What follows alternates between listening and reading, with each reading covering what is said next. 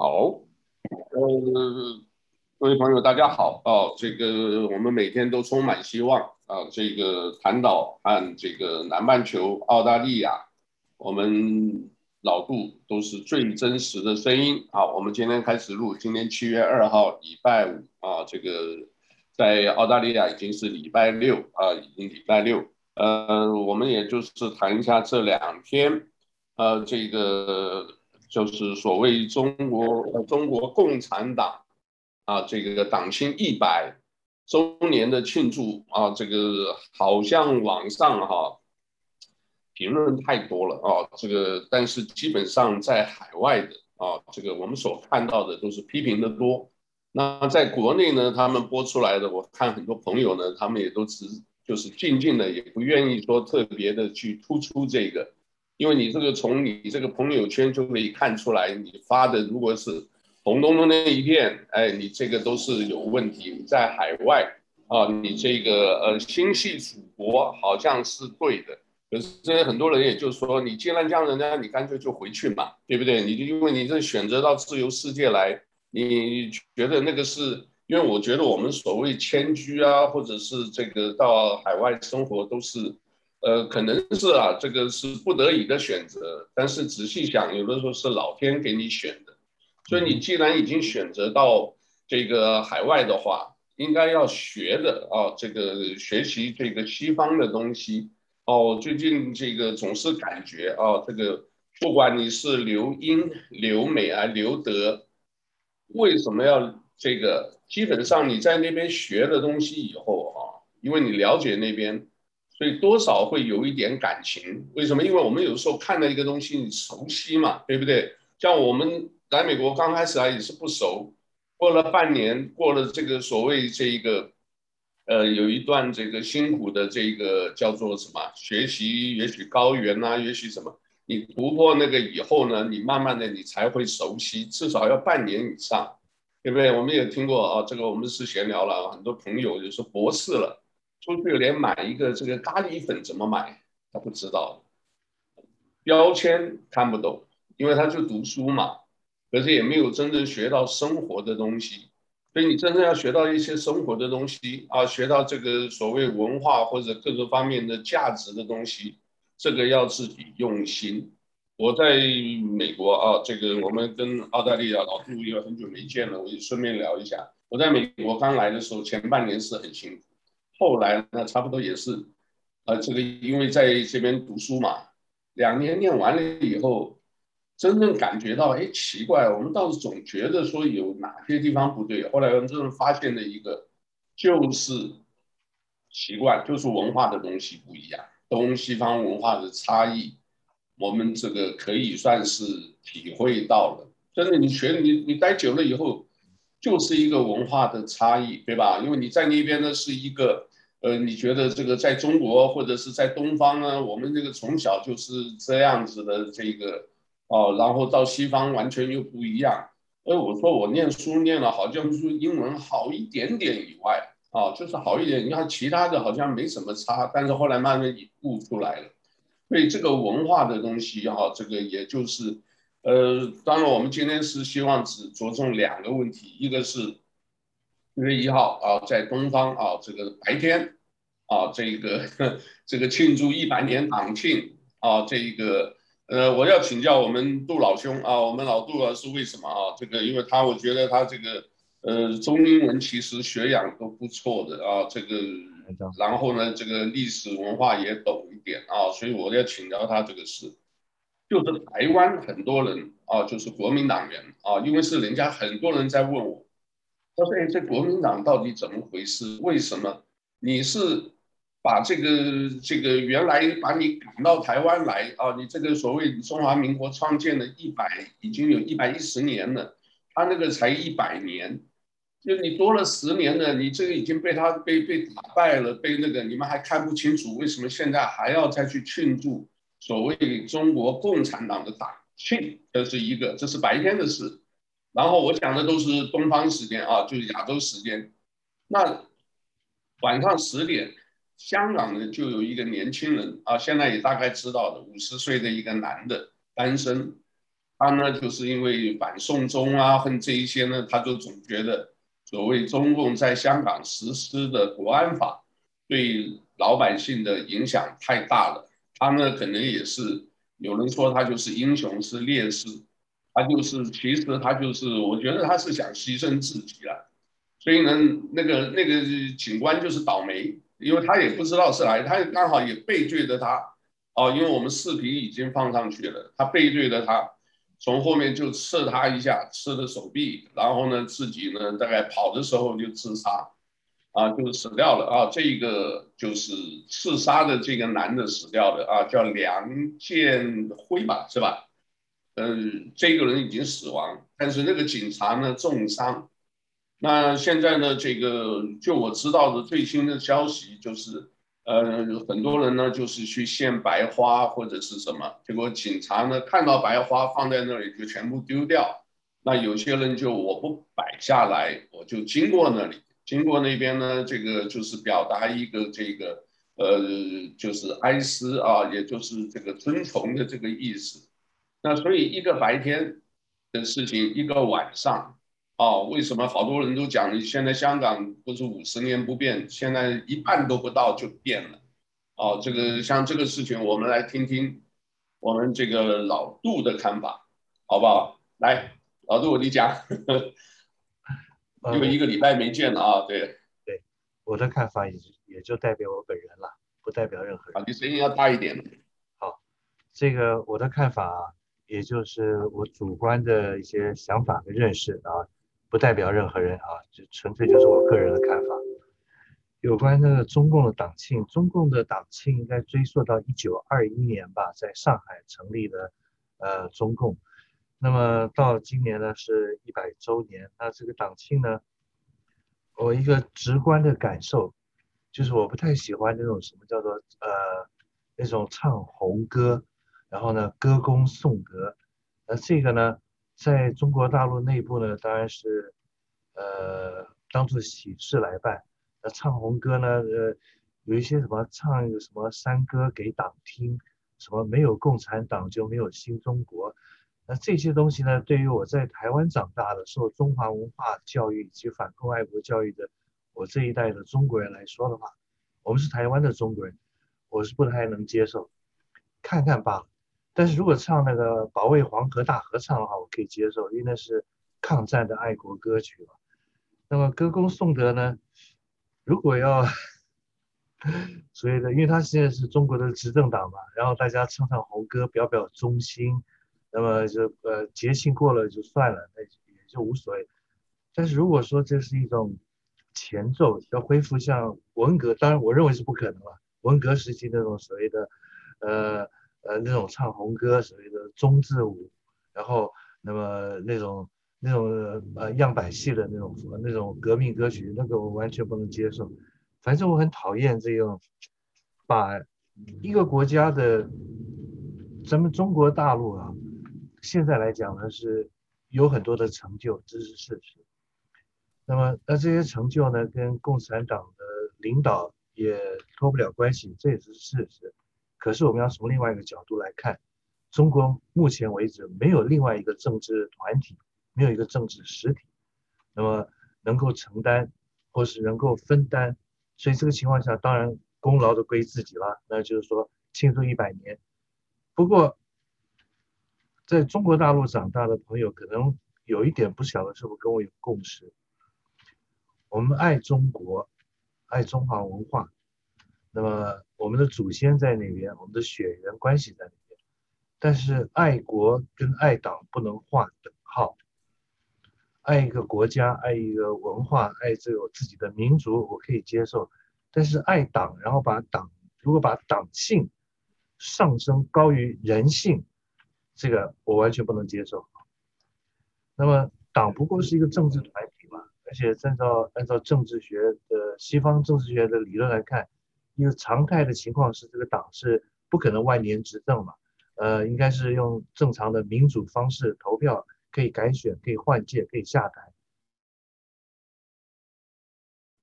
所以，但是目前中国的国情呢，还是需要这么一个，呃，意志集中，力量集中，一个领袖，一个主义，类似我们抗战时期蒋委员长领导的所谓的训政，军政到训政，训政的抗战建国阶段，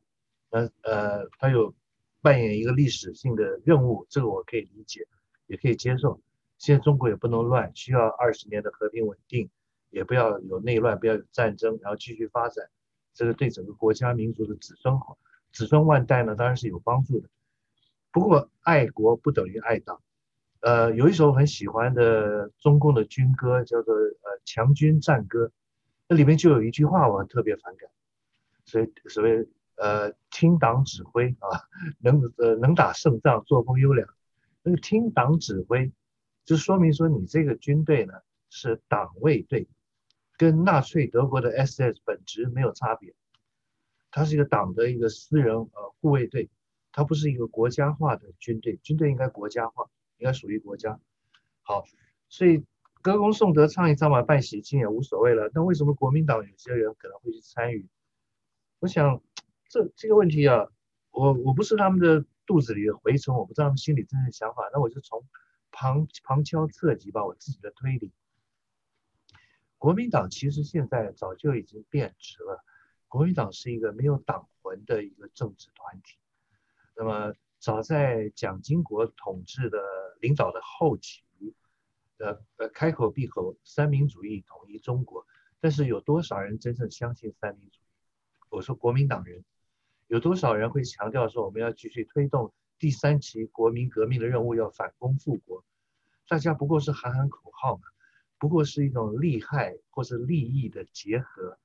那么你看看今天的民进党的这一帮领导人，蔡英文是国民党出身的，最早的陈水扁是国民党出身的，都是国民党员，谢长廷也是国民党员。那么这些叛离出来那个台那个什么那个叫搞台独的那个呃那个台盟之类的这些，很多都是国民党员。所以这些人呢，也都是当初也是为了利益结合嘛。所以国民党本身，他他的国民党的应该说他的前身啊。先天的基政党基因不是太好，看看新中会、同盟会，还有檀香山的所谓的新中会，呃，日本东京的同盟会，好，后来的中华革命党，最后改成国民党。看他中中国国民党的党史，你会发现，那么除了少数的海外的所谓知识分子、留学生以外，真正推动辛亥革命的力量是靠那个新军同志，当时大清朝陆军里面的新军，新军的同志。还有呢，一些地方上的那些所谓的参议局、咨议局的那些地方乡绅，有实力的意见领袖，像黄兴，呃，这些人，所以呢，他是结合了一些地方上的乡绅的意见领袖，一些旧的官僚中的一些比较有新思想的，加上了军队的叛变，才会有所谓的辛亥革命、武昌起义嘛。所以国民党它事实上就跟民进党一样，是各个山头的派系的组合。那么今天呢？已经没有党魂了，也不相信三民主义。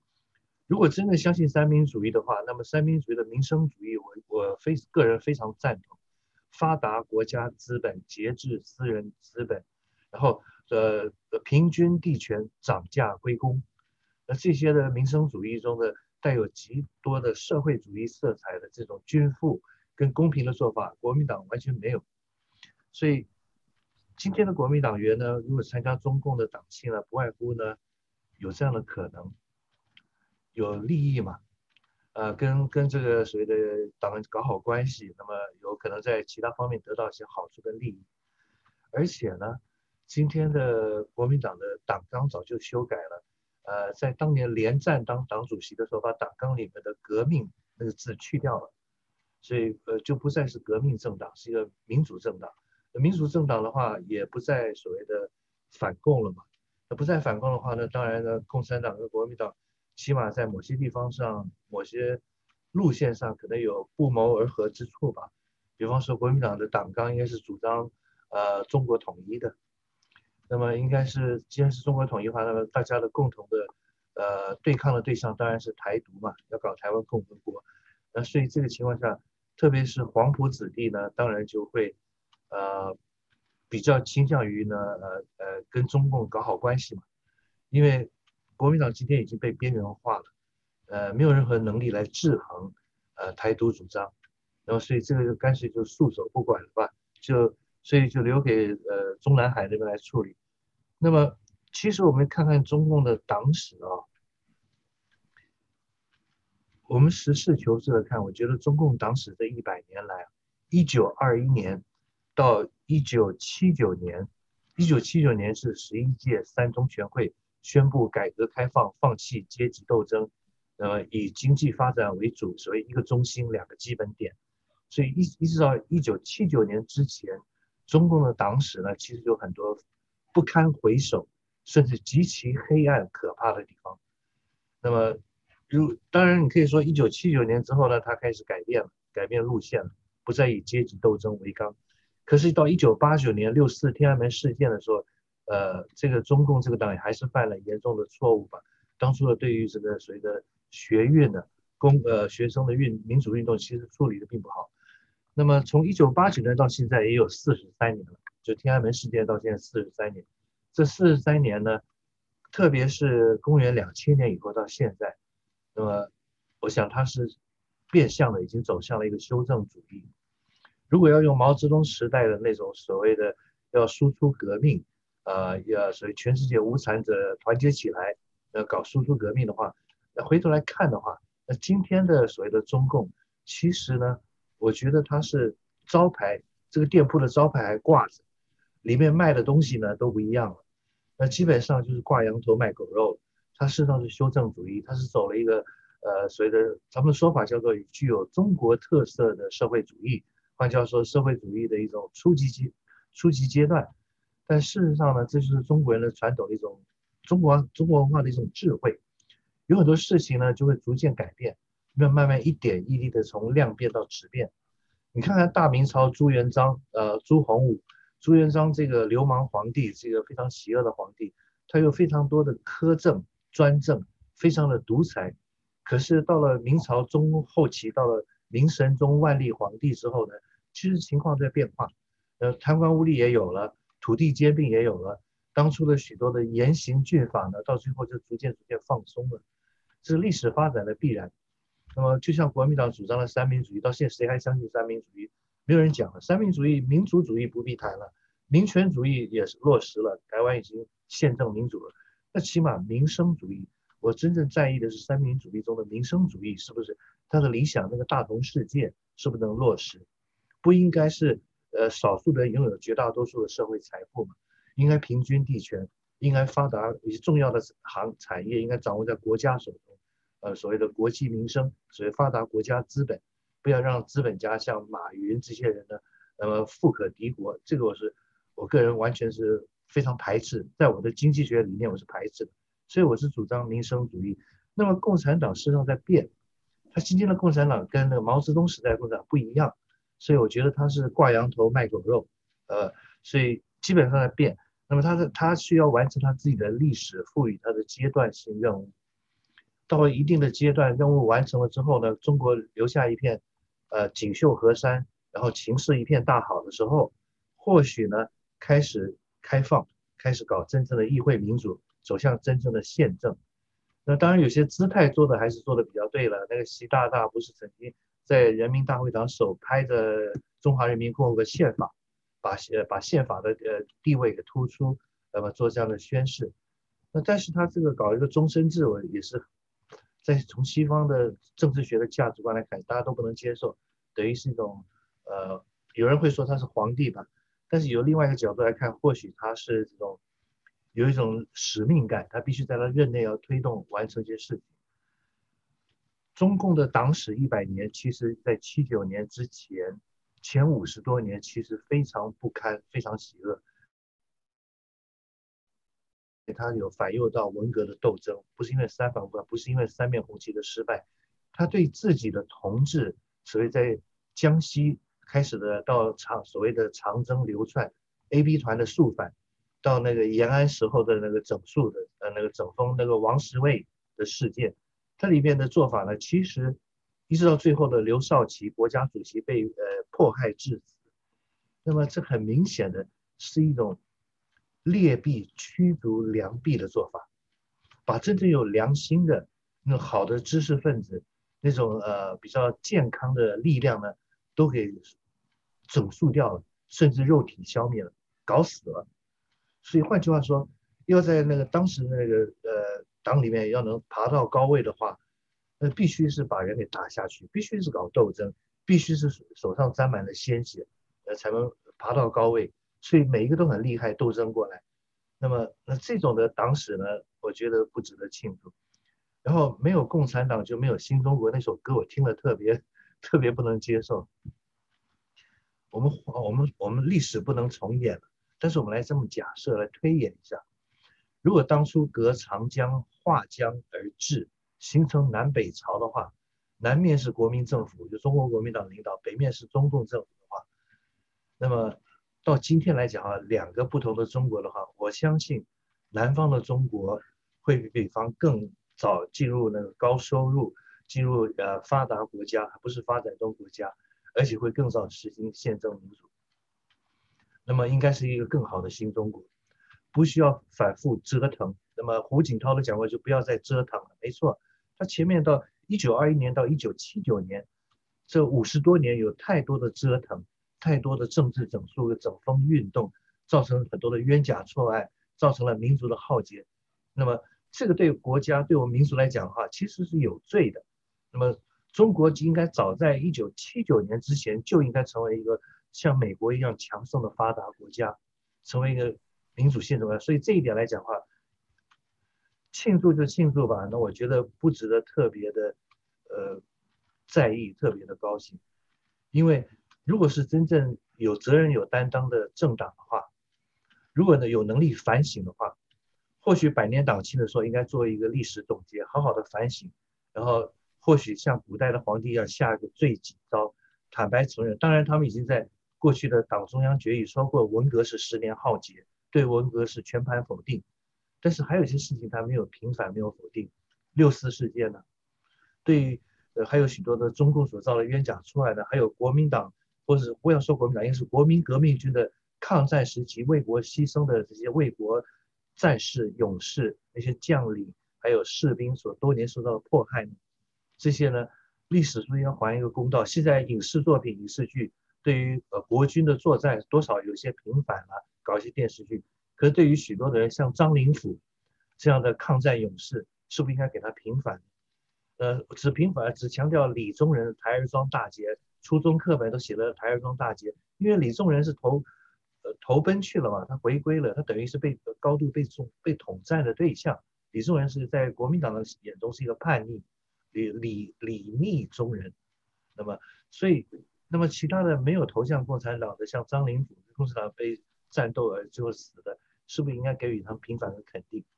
所以面对历史呢，我希望将来的中共的党史学者还有中共的官方能够更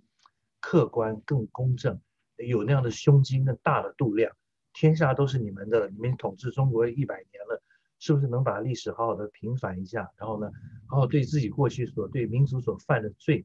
呃，认真的忏悔，呃，给予国家赔偿，给予呃名誉恢复，就像我们台湾对二二八事件所做的处理。但是二二八还有一点不公平的是，对于无辜牺牲的许多外省人，没有平反，没有赔偿，之所谓的对于本省人有所谓的赔偿，这一点还有对呃那个二二八事件中的中共党员当做烈士来赔偿，这个我觉得荒谬。荒谬到极点。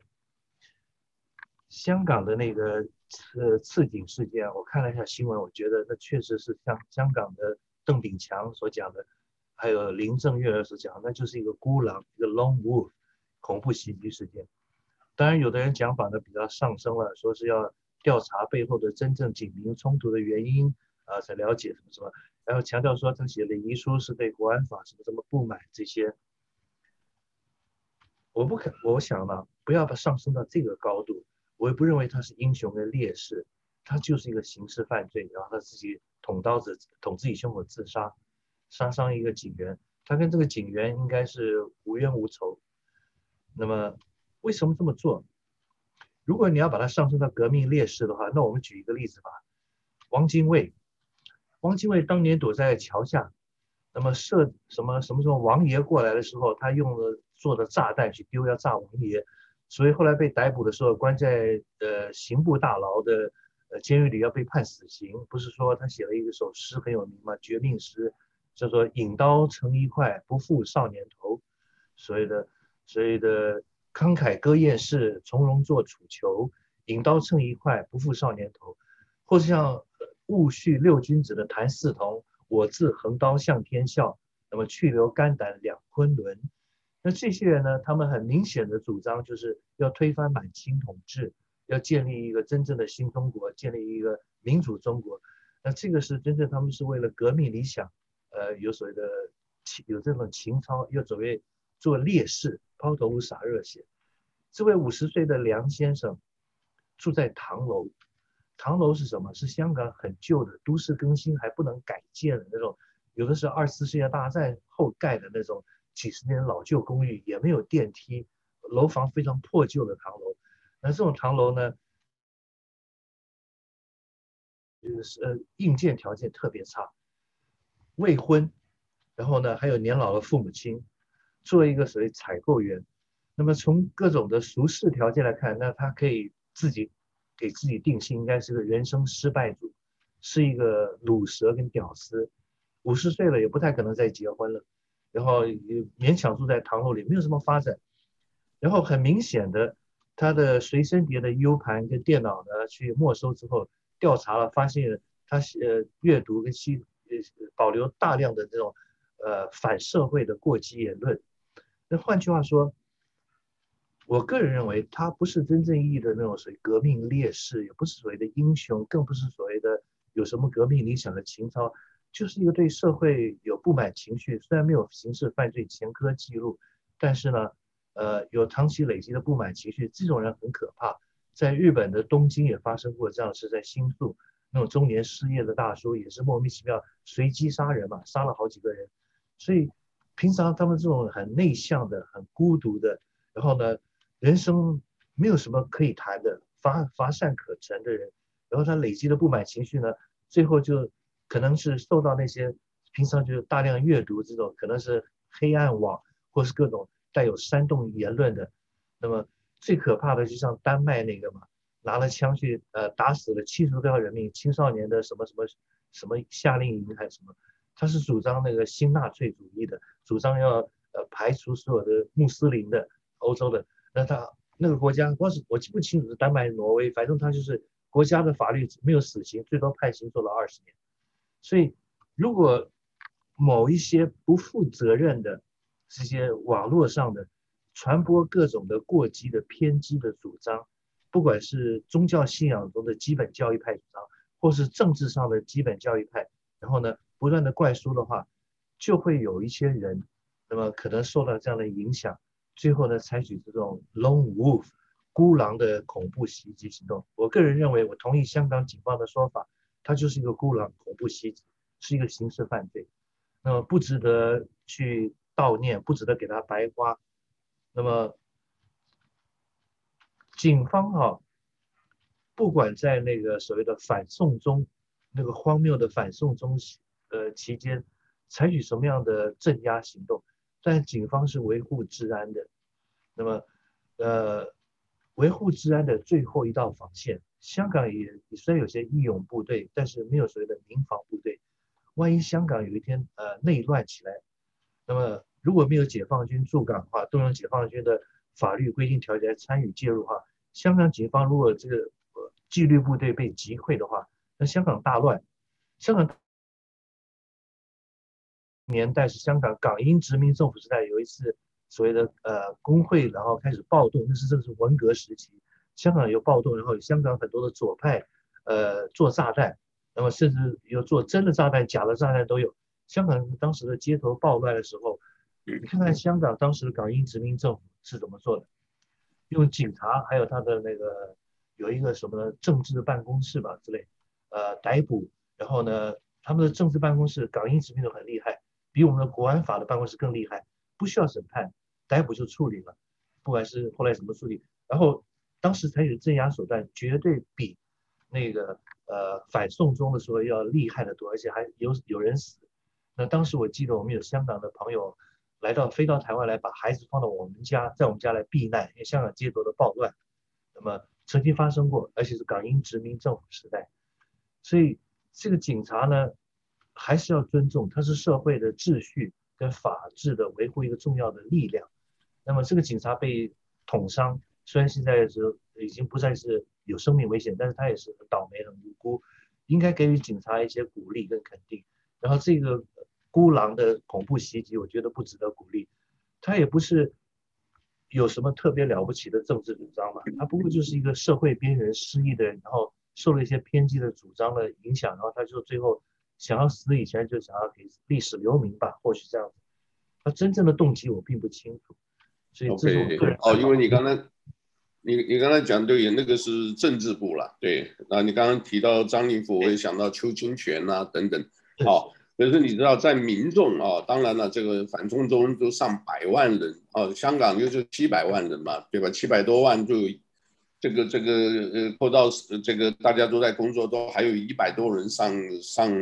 上街头去这个呃表达这个五大诉求。可是你要站在民众啊，我就一直想哈，假如站在民众的想法，哦，总是有人出头来敢干这个的。所以我想，警察那一方面他们也怕了，哦，执政者是怕的。为什么你这个带来带来一个效应？以后这个走在哪里或者什么？因为警察还有家人的，对不对？这个家人的话，这个甚至都是因为美国也有这样。我们夏威夷一个十六岁少年死了，他的这个这个姐姐就是在 Instagram 上面就发了一个，本来只是私人的，没给，结果那些人呢？所以有些要闺蜜啊，这个也是要注意的。结果她跟闺蜜就把她一放放出去了以后，这个传那个传，这个今天这种年头呢，谁没几个朋友，对吧？一传就传，传了以后，哎，警察就这个把她当回事，然后呢，就是呃，可能还要做这种是威胁的调查。所以我在想啊，当然香港这个事情，一个就是民众讲总是有人牺牲的。对不对？我们是表达一下，是不是呢？这个，呃，也有啊。这些人其实讲真的讲造反或那个，还真的不大敢。就是如果有的话，一百多万人开玩笑，你上街这个，但是大家都不愿意做那第一个人。为什么？你做第一个人一定死嘛。所以当年的这一个，呃，这个鬼子进村，对不对？一个连啊，或者一个排，就是十几个人可以管整个县的东西。为什么？没有我就。后面就派后备部队把你们这些就全村杀掉，你那其实有一两个这个上去的话就又不一样了，对不对？这个那大家都不愿意，然后这个我就想到，所以像国内啊也是为什么大家唱红歌这么热闹啊，就是说好像这个没到我头上啊，这个就是我也不要替他出头，等到到自己头上以后。又干不过，哎呀，算了，忍气吞声啊，就当顺民被割韭菜就算了。然后呢，真正是被压迫的什么喊喊也没有用。所以我在想啊，因为我我都没有特别注意那个所谓习近平讲的话，可是我看了，因为什么太多了，每一个人的这个差不多几个所谓的名嘴，然后再加上。呃，所谓什么大纪元啊，看中国啊，中国新闻网啊，什么阿波罗新闻网、新唐人电视台，你们讲的差不多那个，那但是我就后来就是，就发现这个什么，呃，叫做钢铁长城，血肉的钢铁长城，然后我们脱贫有没有？就我们已经进入小康之家。后来这一直一直在想，这个啊都是在。骗人的，我是直接讲共产党，我是不太相信的，就是骗人的。为什么他这么讲？然后你底下谁敢说不是？对不对？你自己到农村看一大堆，但是呢，大家不敢讲。你讲了好，你就是这个叛党叛国啊！你是有没有什么其他的境外势力、海外势力，然后给你扣帽子，然后就消失不见，然后你这个所谓的自由就没有了啊！这个，呃，我们今天大概就是讲这两个主题，但最后我每次都喜欢讲一个电影。这次讲一个电影是二零一九年，也就是前年才出来的，啊，一个叫《安娜》，A N N A 啊，安娜。这个假如大家上机顶盒，你打中文“安娜”打不出来，你就直接打 A N N A 出来啊。当然，安娜有很多的啦，有 Annabelle 啊，这个有些是很恐怖的那个。但是你打这个安娜出来，二零一九版的哦，就强调这个版本的。你看这个这个所谓国安呢、就是苏联的这个 KGB 啊，这个他们叫克克格勃嘛，是吧？他的国安，你说他们这个俄罗斯间谍多厉害？可是这个女孩从小啊，就是被这个啊，她只最后我看到那个我也掉眼泪，她最后就讲几个，我要自由。什么都不要，我替俄罗斯，我最希望干五年，结果上面的人就骗他，他就杀了几几十个、三四十个，因为高手，很聪明，又是高手，又会下棋啊，各方面都是很优秀的啊，最后最后还是做模特啊，这个当然都有可能啊，因为这个电影本来就是反映现实啊，反映现实，结果呢，他就是最后呢就被。美国是这个 CIA 呃也看中他了啊，这个就要他策反，结果他就变成双面谍。结果双面谍呢，这个里面的一个要点就是说，我们双方呢本来呢在国安高层都有默契，我知道你要收集我的情报，我要收集你的情报，你有哪些人我都知道。结果呢，这个呃。这个俄罗斯的这个国安的这个局长啊，这个换人了，采用强硬的手段，突然就把 CIA 几个 agent 都干掉了。干掉以后呢，这一个女的刚好在这个中间啊，在这个中间，结果呢，她想叛逃，结果也是背叛了。背叛了以后呢，这一个呃 CIA 这个呢，结果两个主要他的上线的这个 agent 跟他都谈恋爱。最后呢，这个也很戏剧化的啊，就是说两个男的都见面了，他这个女的就是讲，哦，你们双方一面说给我干五年，我已经干了两年多了，这边呢你说给我干一年，我什么都不要，我就是要自由啊。他你看，所以有的时候你看，光这么聪明，这一个女孩又漂亮，又做模特，又这个很有性格，各方面都很优秀。他没有别的，他是被迫做那些事，但是他最后就是要自由，对不对？你看过那个电影吧？你可能看过，你没看过？你看他就是要自由，结果后来呢，这个国安呢，这个呃俄罗斯的那个啊，这个苏联呢，应该是俄罗斯的，这个上面还有一个女的啊，这个就是除了国安局长以外，就是这个女的，这个最后呢给他。想办法就是让他说，你只要相信我，我会让你达到你想要的。就是最后呢，就是呃变装啦，化妆了以后装死啦，然后就自己逃亡，逃亡了以后就就就消失了。结果你知道吗？他们在谈的时候，跟他 negotiate 的时候谈的时候，你到哪里？呃，我们到到跟他讲了一个地方，他不要太冷，我们到夏威夷，所以。如果这个事真在的话，安娜在夏威夷啊也买房子了，好吧？这个夏威夷其实也这一方面也挺复杂的，因为毕竟东西方这个交汇中心啊，这个我们前两天还在讲，新华社在这边都有都有这个 data center 啊，这个所有大的这个数据都透过夏威夷，因为我们这边有海底电缆嘛，海底电缆嘛，这个所以。Anyway，那些呢，就是他们这些这个呃，双方都是为了国家安全都有那个。可是呢，你看这个个别的人，就是想要啊，你也不要说他叛叛逃了，你就是说他可能就是投奔自由，他就想要自由，他什么都不要，就是要自由。为那个网啊，你一旦在里面呢，你生不出来哈，你就很痛苦的，对不对？就最后的金无代，我们很有名的，对不对？三十几年这个卧卧底 CIA，最后呢，你你说你在中国，他敢承认吗？他不会承认的，打死也不承认的。我们看过很多电影啊，都是最后啊，这个 Mission Impossible 有没有？这个碟中谍啊，这个你自己去干干完了以后，你的 Tom Cruise，你干了什么？你死了，这个就就算了，你没死啊，被抓了，对不起，我们。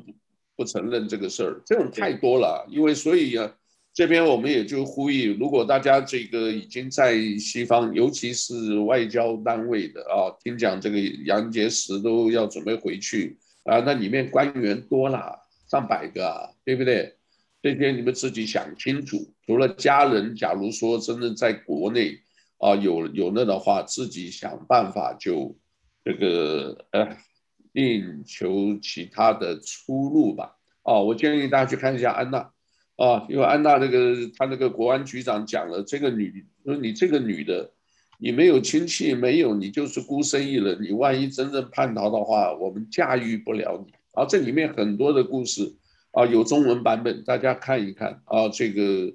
嗯，做一个参考吧，好不好？我们今天就讲这，先讲到这里，好，好不好？好的，你你保重，空的时间我就就就跟你联系，我们就上来聊几句啊。好，好，好，谢谢啊，这也有五十分钟了，好，谢谢啊，这个我们脸书也放上去啊，大家朋友啊，这个尤其香港朋友保重啊，这一点很重要啊，这个保重啊，至于这个其他的。呃，我觉得要顺势而为，不要特别的去那个，因为不是跟那个你还你不是你你不是没有饭吃，你知道吧？当年很多人是没有饭吃，这个易子而食的时候，你那个是就就不一样了。如果现在还有饭吃，其实嗯，再观察吧。哦，他们一直讲二零三五年，嗯，对，希望香港越来越好，我对香港越来越好。对，因为还有一个，就就就很。最后一句话，你说你百年梦，你说你这个二零三五年什么什么计划，我在怀疑这个包子活得了那么久，我只能这样子讲，好吧，就这么样，哈喽，好，谢谢啊，来老杜，我们回头聊，好，拜拜，好，拜拜。